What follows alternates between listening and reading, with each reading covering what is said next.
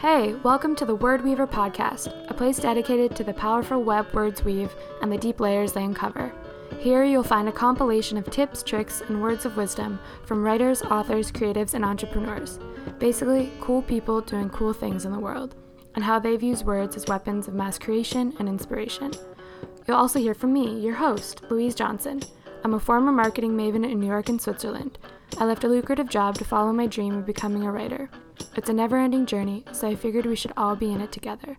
I've learned a lot along the way, but it's a constant evolution. My favorite part is how little by little, letters turn into words, words become sentences, sentences become paragraphs, and before you know it, you've created something from nothing. And whenever that happens in life, it's nothing short of magic. So grab a coffee or a glass of wine and let's dive into today's chapter.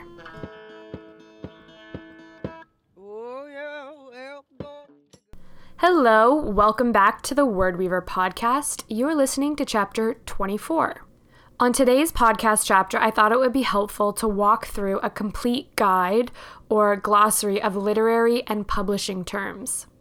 I know that for me, when I first started out on my book publishing journey and just getting into freelance writing, I was Googling terms every two seconds because there were all of these new phrases, acronyms, and weird jargon being thrown at me that I felt as though I was just supposed to know or understand because I like to write, but that definitely was not the case. My frustration was that all of these websites, even books on the craft of writing and blogs, just kind of assumed that you should know what they're talking about. Like it was this little hidden club, and if you didn't understand the acronym, you weren't a real writer, which no one should feel that way. It's completely new language. So I never did find a simple, easy to follow guide, and that's why I decided to create one for myself. And that's exactly what I want to share with you today on the Word Weaver podcast. I also received a question asking whether I could quickly go over manuscript specifications on the type of font, should it be single spaced or double spaced, of what you would send to a literary agent. I didn't think that would necessarily be enough to warrant its own podcast chapter, but since it's all actually part of publishing terms and jargon and literary language, I figured it would make sense to just quickly go over it and talk about it in today's chapter. Without further ado, let's dive right in. I had with words for a while. All right, before I dive into specifics, another question that I get asked a lot, especially from non writers, is what exactly is a manuscript? It's one of the most heavily used terms in the literary and publishing worlds. I know that I throw it around all the time, but when you talk about your manuscript to family and friends, they sometimes will give you a blank stare or they think you're just trying to sound extra fancy when really you're actually just being politically correct. So, the first term that I want to go over is manuscript.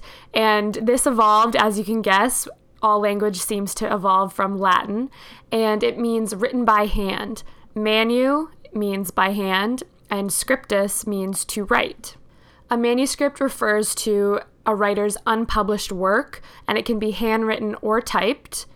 A full manuscript is your fully finished body of work, and a full manuscript can be your first draft or it can be your final draft. As I've mentioned before on the podcast, my final manuscript was about 90,000 words and about 400 printed computer pages, double spaced. Again, I'll get to all of those specifics in just a second.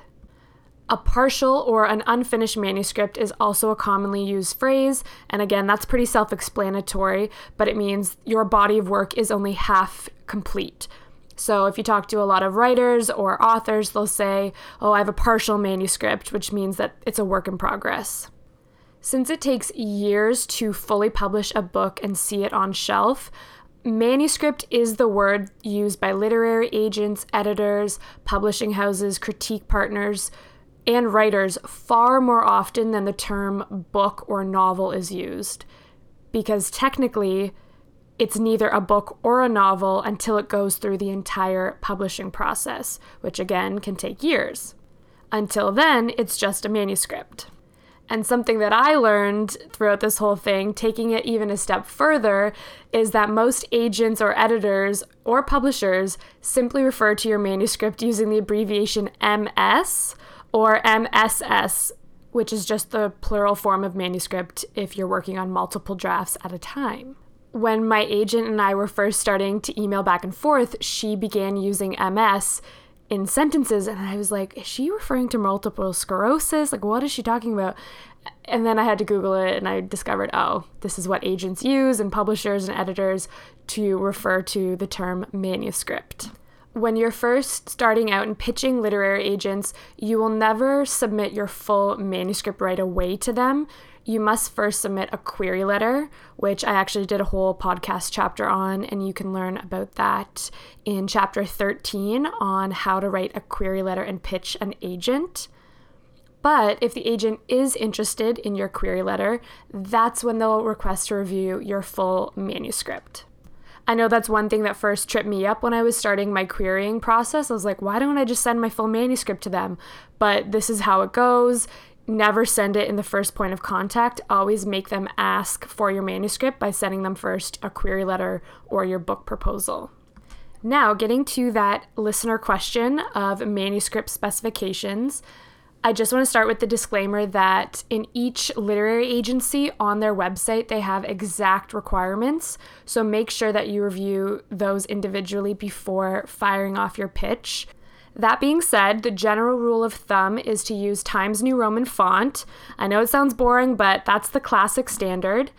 Always, always, always double space your manuscript, even if visually you think it looks better at 1.5 spacing. It might show an agent that you aren't following traditional guidelines, so they could be turned off. So just make sure you double space your manuscript.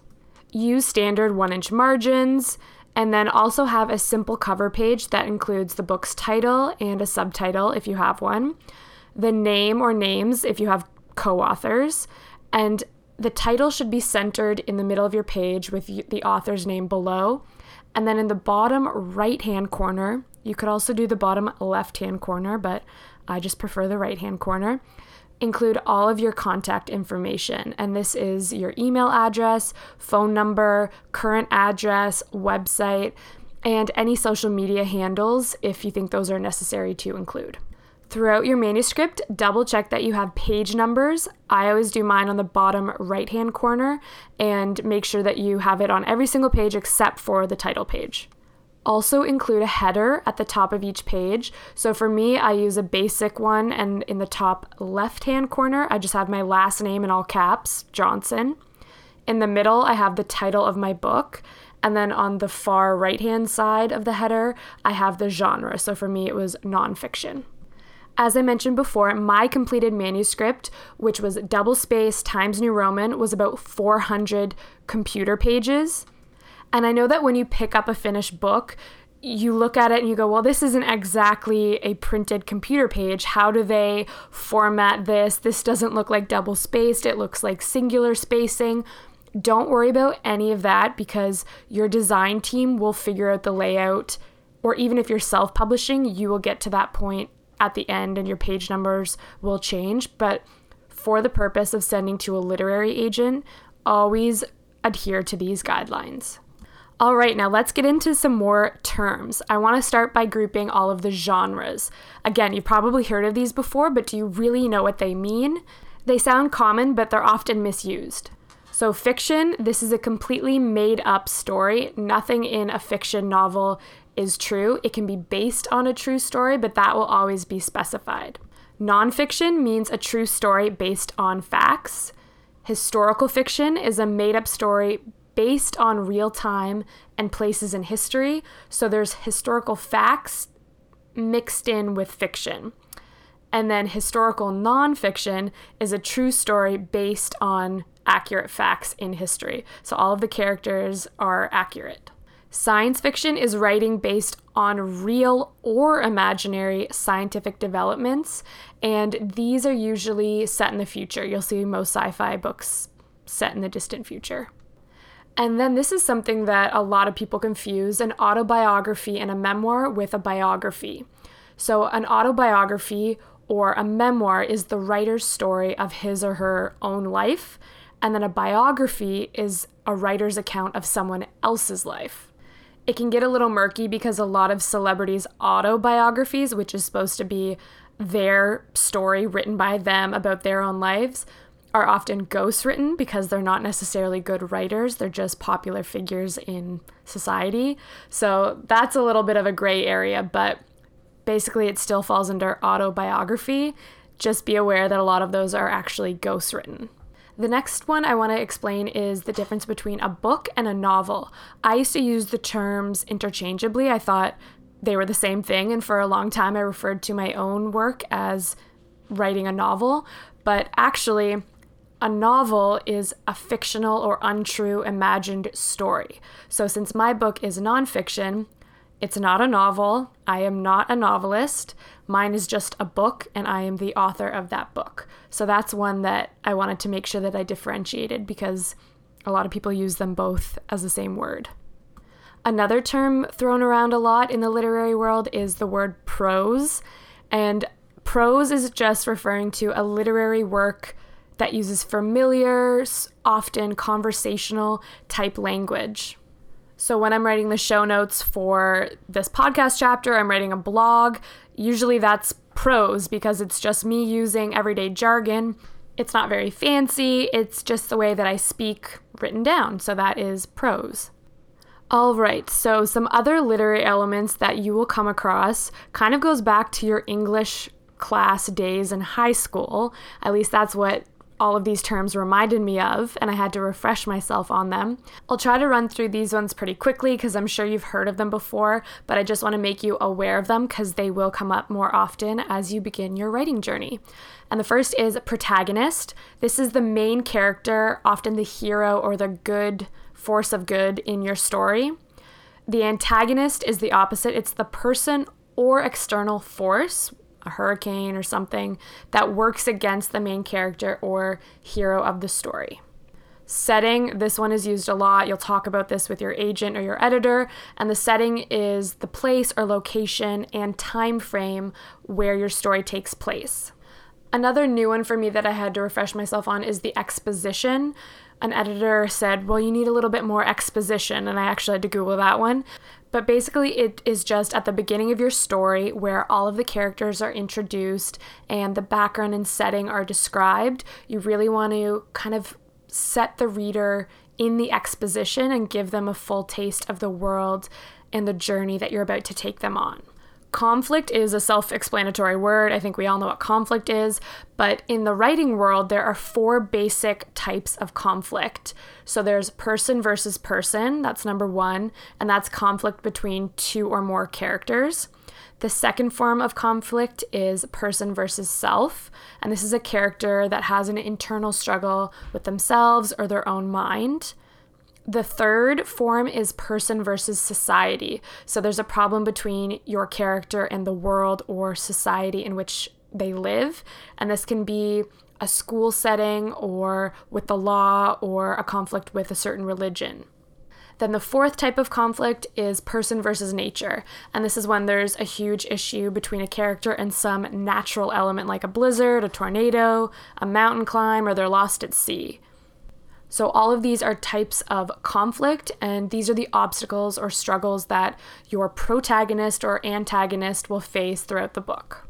Climax, there's no sexual innuendo here, but this is the high point in the action of the story, and this is the big point of change where something happens that forces your character or characters on a different path every good book or novel has this point, and after the climax of a story, some sort of transformation has to start happening. The falling action is right after this big change in the story, and these are the subsequent consequences that lead towards the story's end. And instead of the end, a lot of editors or agents or publishers will refer to it as the resolution. So, this is where all of the loose ends in your story between characters, between plot points, are tied up nicely. Now, the next few should definitely ring a bell from English class, and the first one is alliteration, and that's just the repeating initial consonants to emphasize different words. It's used a lot in poetry. So, for example, on my website, I love alliteration. I don't know why, if it's the symmetry of using the same letter to begin every word, that just makes me really happy. I remember my old blogs, I don't have them anymore, but they were Manhattan Maven, Matterhorn Maven, and Massachusetts Maven, and I just love that they were all alliterations. Even now on my current website, along the top, I have plot, purpose, portfolio, prose, podcast, places, and play. And those are all of the different drop down menus that you can look and play around with on my website. Simile is another term that is commonly used, and this is comparing two things using the words like or as. See, don't I remind you of your English teacher talking about all this stuff? But an example of a simile is something like, her smile was cold as ice. And then there are also metaphors, and this is similar to a simile. I won't try to say that 10 times fast, but the difference with a metaphor I mean, it compares two things, but it doesn't use like or as. So if I use that same example, the simile of her smile was as cold as ice, the metaphor is just her smile was ice. In writing a book, you're often encouraged to use metaphors and similes, but be careful. Try to use these sparingly. They can get a little bit frustrating and jolt the reader out of the sentence. They're not always used correctly and they can be overused, but sometimes they're really nice to kind of paint a picture in the reader's mind of what you're trying to explain. The biggest tip that I got from one of my professors was if you're going to use metaphors, never use cliched ones. They should always be unique and specific as possible. So, for example, instead of saying her hair was as thin as paper, which is kind of a common thing, people use paper a lot you could say her hair was as thin as strings on a harp, which is very specific. It paints a picture of these little strands versus her hair was as thin as paper. That's kind of overused and doesn't really make sense, and it's not unique or specific. That might not be the best example, but that's the first thing that I came up with on the top of my head. At least you get the idea of what I'm saying. Then the next few, these were notes given to me sometimes by my editors, and they were used more personification. And this is when you give human qualities to animals or things. An example of this is the wind exhaled. So, wind can't actually breathe or exhale, humans can. So, that's a good um, example of personification. Foreshadowing, this term is used all the time. I think we all kind of have heard of it, we know what it means. But basically, foreshadowing helps the reader anticipate the outcome. So you drop little hints without giving away what is about to happen. And usually you will see foreshadowing at the end of each chapter, which is how and why readers are enticed to keep coming back to read more. If you ever see the note from a critique partner or an editor or an agent where it just says imagery, this means that you should be using more descriptive words or phrases that appeal to all five senses. So, smell, hear, touch, taste, sight. Describe all of that to give a better sense of imagery. Another term that you probably haven't heard again since school is onomatopoeia or maybe you've never heard that term. It kind of sounds a little bit like it's made up or supercalifragilisticexpialidocious, but onomatopoeia is a real word and it means using words that imitate sounds. So, hiss, buzz, swish, crunch, those are all forms of onomatopoeia. The last kind of literary writing term that I want to go over is POV, which stands for point of view. And when this is circled or noted on your manuscript, it usually means that you're not using the correct POV or you should think about switching it. The different types of POV are first person. This is used most commonly. First person is when the narrator is a character and it's usually the protagonist, but not always. It can be the antagonist sometimes too. And first person books you can tell are when there's always the words I or we. Then a third person POV is a narrator who is separate or outside the story. And instead of seeing the words I or we, a third person POV will use the words he, she, they, those kinds of things. And just because I want to give you all of the information, there are actually two different kinds of third person narrators or third person POVs, and they are third person limited. And that's when the narrator tells only what one character is thinking. And then the second kind is third person omniscient. I can never say that word. I'm so happy I just said it correctly. But third person omnis eh, see I can't say it again. Omniscient is a narrator who can see into the minds of all of the characters and will write from all of the various viewpoints. My literary agent actually uses the terms unreliable narrator and reliable narrator a lot. And I kind of understood what she meant, but again, this was something that I looked up just to make sure that I was on the right page. And an unreliable narrator is someone who is telling the reader the story but they themselves don't have all of the information. So this is used a lot in thriller books like Gone Girl or The Woman in the Window. That is an unreliable narrator because they're solving the crime or the mystery along with the reader. Versus a reliable narrator, and this is somebody who is telling you the story and you trust that they're telling you the truth and accurate events. Most books have reliable narrators, where you just take what they're telling you as the facts. This is how the story unfolded in fiction or nonfiction.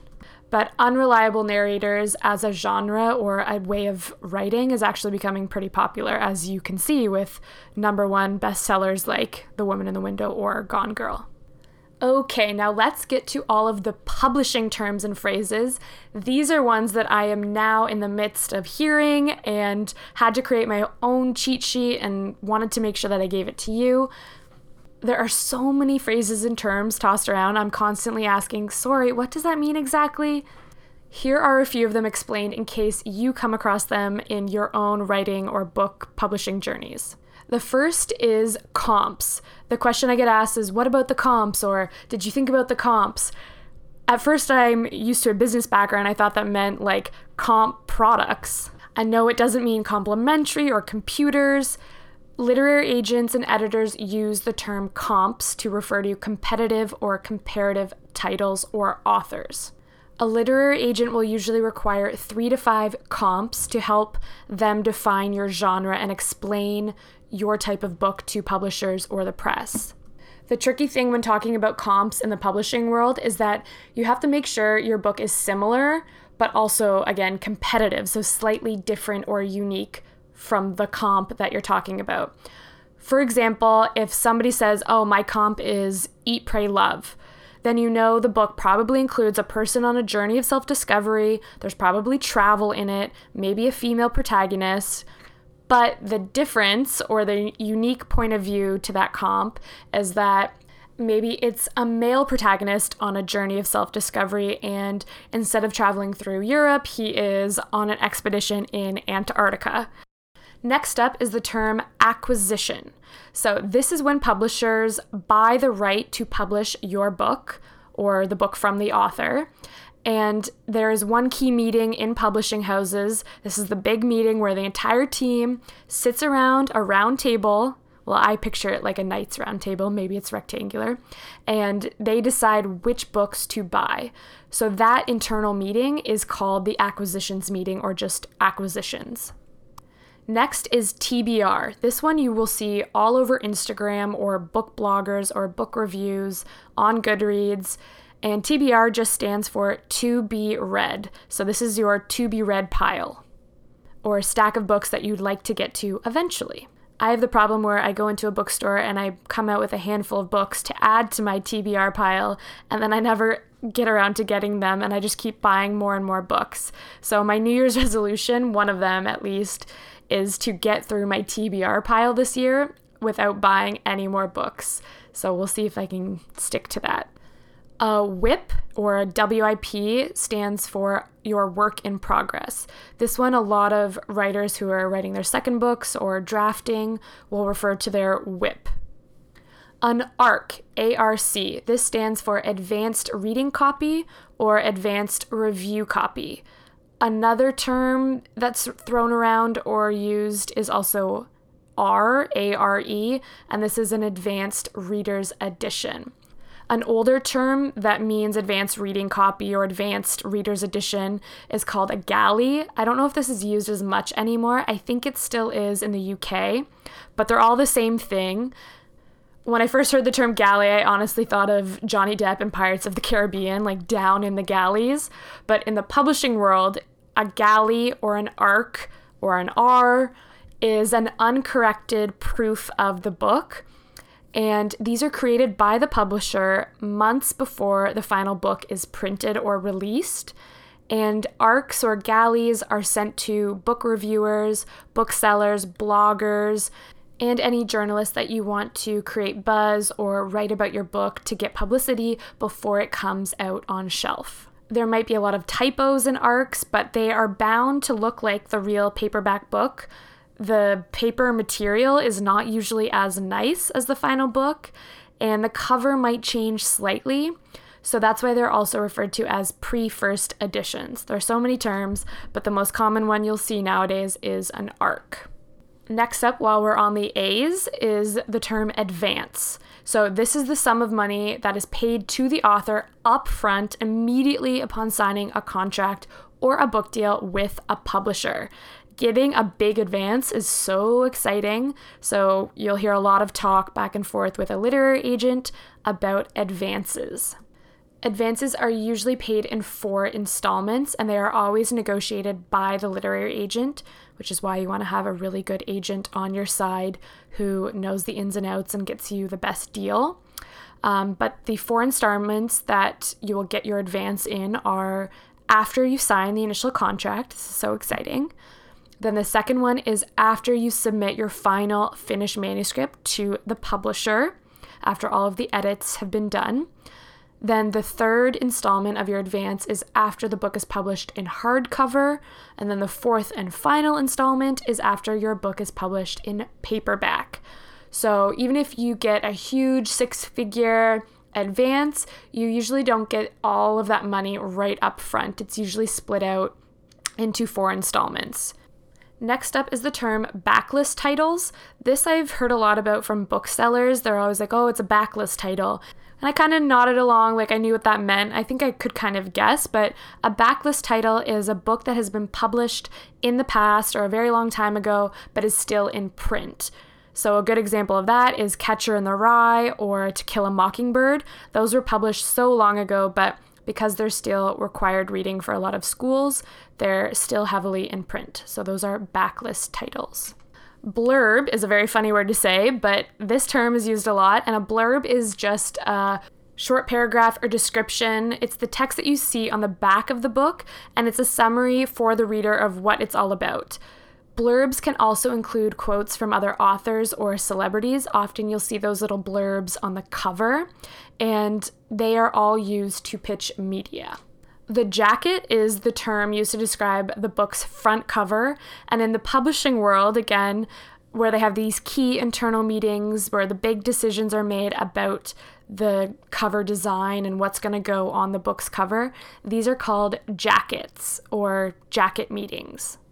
I love this term. I just think of putting a little jacket on top of my book in case it's cold. So I don't know. I love it. And I don't know if I'm weird, but whenever I read a book, I always take off the cover jacket to read and then put it back on when I put it back on my shelf. I don't know why I do this. I think it's so fun to see what the book's color, like the cover and the color of it beneath that kind of plastic covering. Anyway, let me know if you're the same. I know that's a really weird trait, but while we were on the subject of jackets, I had to mention it. Next up is house or the house. And in Canada, there are big five banks, and in general, there are five big publishing houses. So these are often just referred to as the house. Like, what house did you sign with?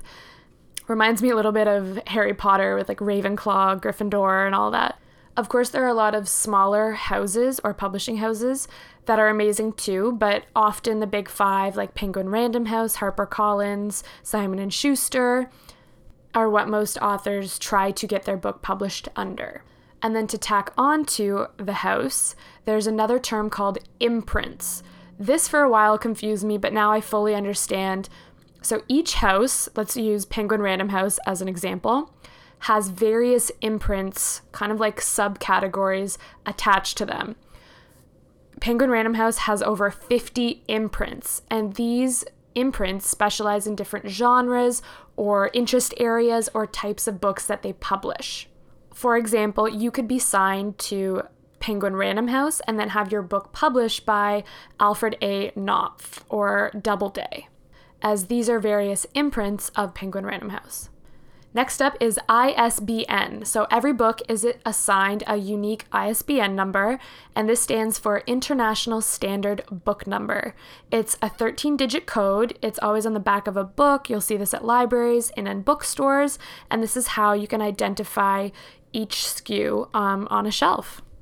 The term literary agent, you've heard me use many times. I'm sure you've heard this before, but what the heck does it actually mean? What do these people actually do? So, just in general, a literary agent is the person responsible for managing an author's entire career. No big deal or anything. Literary agents are the people who will be pitching your book to the publishing houses to get you the book deal. They also facilitate the relationship between you, the author, and your editor. So they'll step in anytime if there's something you don't feel comfortable with changing that your editor is really pushing for. They're kind of the mediator in that sense.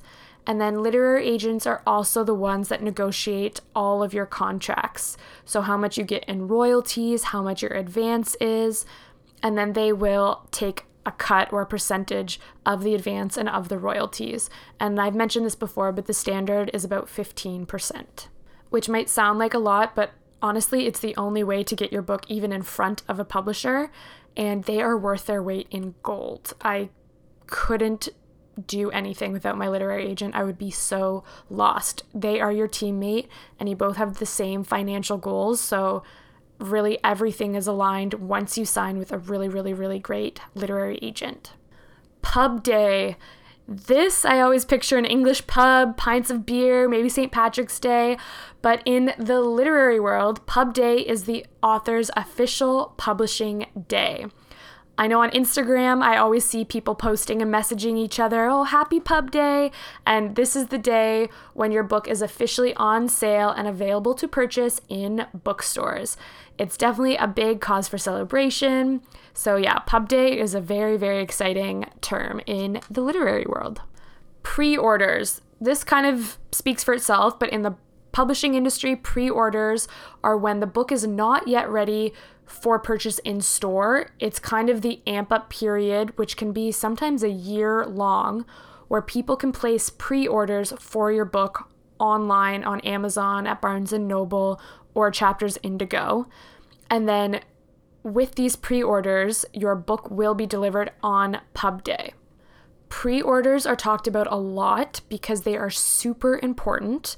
This I discovered and I have never forgotten, but it's the only way really that you can become a bestseller is if you have a really great pre order period or pre order campaign. Let's say if you get pre orders, people order your book for 8 to 12 months. All of those sales count on the very first day, the same day that your book is officially released. And let's use the New York Times, for example. They look at sales by week. So technically, if you had a year's worth or eight months worth of sales backed up and they all counted on that first day, which is your first week of sales, then that is your best bet for making a New York Times list. Chances are you won't get that kind of volume or momentum ever again. So it's really, really important that you have huge pre orders because that kind of determines whether you're a bestseller. That's why you will definitely see a lot of celebrities or Instagram influencers or bloggers with New York Times best-selling books because they have such a huge reach online and they're able to get that audience to pre-order their book and they count towards their first week of sales. Next up is the term slush pile. This one I think is so funny. I always want to slushy whenever I hear it. But slush pile is the stack of manuscripts that have been sent to a literary agent or a publisher for consideration, something that you want them to read, but they haven't had a chance to get around to reading yet. You'll hear often literary agents or publishers saying, Oh my God, my slush pile's overflowing, or I don't have enough time to get to my slush. And this is just all of the manuscripts that they have on their desk that they have to read. And lastly, unsolicited submissions. You'll see this term used frequently, and it will either be unsolicited submissions or unsolicited manuscripts. These are on every publisher's website. And before, in the golden days of publishing, you could occasionally bypass having a literary agent. And once you wrote a book, you could directly submit your manuscript to a publisher. So, one of those publishing houses I talked about. But now, every publisher requires a manuscript to be submitted to them only from a literary agent. They will not accept unsolicited submissions directly from the writer. Literary agents, in that sense, are gatekeepers and they vet manuscripts for the publishers that they actually believe are worth their time reading. That's why nowadays it can be so hard to even secure a literary agent because they won't even accept submissions or manuscripts that they don't believe that they could eventually sell to a publisher. There you have it. Those are all of the main literary and publishing terms that I've come across so far in my book journey, but I'm sure there will be more invented as time goes on. I hope this was a helpful breakdown for you of all of the new words that will be thrown at you throughout your journey if you ever do need to reference this guide or glossary of terms, you can always check out the show notes at louiseclairejohnson.com slash podcast because I've left all of this in writing there for you to enjoy. That is it for today's chapter of the Word Weaver podcast. If you like what you heard today or have a topic that you'd like me to talk about, you can leave it as a comment in iTunes or on Instagram at Word Weaver Podcast. Until next time. I had to wait with words for a while.